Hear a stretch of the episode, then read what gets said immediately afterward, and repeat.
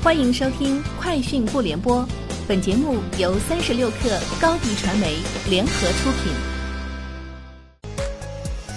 网罗新商业领域全天最热消息，欢迎收听《快讯不联播》。今天是二零二零年二月十四号。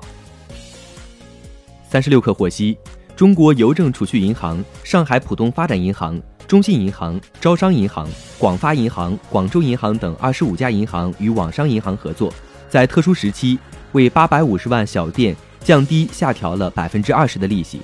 其中重点支持湖北小店和从事电商外卖的数字经济小店，缓解小店资金压力。美团单车发布无接触骑行倡议书，倡导战役期间新骑行文化。倡议书建议用户遵守无接触骑行四准则：口罩、手套请戴好，保持距离需记牢，骑前擦拭更安心，骑完停好不占道。鼓励用户做好疫情防护，无接触安全骑行。三十六氪获悉，快手电商推出全民战役，携手助农的活动，多个层面帮助农户和企业销售产品。自二零二零年二月十号起。凡是在快手站内发布带有“携手助农”标签的生鲜果蔬类电商短视频，快手电商将给予流量倾斜，曝光上不封顶。同时，快手电商邀请众多头部免费为需要帮助的农业类电商账号助力卖货，并且对需要支持的农户和企业安排食品行业的专业运营人员进行辅导。三十六氪获悉。近日，苏宁发布了二月十号至二月十三号的消费大数据，理发器销量同比增长了百分之七百三十一，苏宁小店油盐酱醋等调料销量环比增长百分之一百三十一，大米销量同比增长百分之一百七十五。另外，苏宁菜场的销量环比增长百分之六百二十一。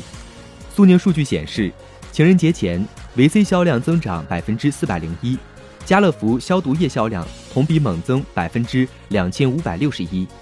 苏宁易购鲜花销量同比增长百分之六十四点二九，巧克力销量同比增长百分之二百三十八点六零。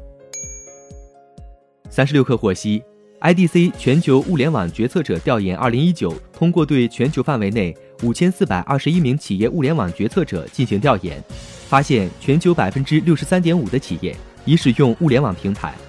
中国企业使用物联网平台的比例更高，达到百分之六十五点七。IDC 全球物联网支持指南二零一九 H 二显示，未来五年中国水平物联网平台市场将持续高速增长，年复合增长率将达到百分之四十点零。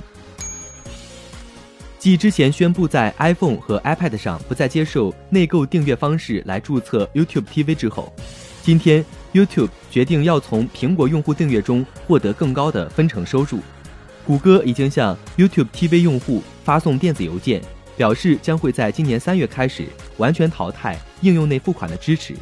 之后，所有苹果设备用户必须要通过网络浏览器来订阅 YouTube TV。加拿大电信运营商特拉斯首席财务官道格·弗兰奇周四表示，该公司将很快开始推出其 5G 网络。其初始模块将使用华为的设备。弗兰奇在一份声明中表示：“对我们来说，在合适的时候启动我们的网络是很重要的。”并补充称，该公司将继续与加拿大政府合作建设生态系统。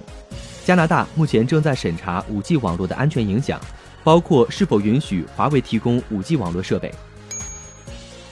二月十二号凌晨，三星在海外如期发布了全新的 S 系列旗舰。三星 Galaxy S 二十系列包含 S 二十、S 二十加和 S 二十 Ultra 三款机型，目前其全系产品已经上架中国官网，虽官方还未公布该机国行版的发布时间，并且由于国内严峻的疫情形势，国行发布会的时间很可能比往年要晚一些。不过值得注意的是，官网现已挂出了抢先购买的页面。以上就是今天节目的全部内容，下周见。欢迎添加小小客微信，xs 三六 kr 加入克星学院，每周一封独家商业内参，终身学习社群，和大咖聊风口谈创业，和上万客友交流学习。高迪传媒，我们制造影响力。商务合作，请关注新浪微博高迪传媒。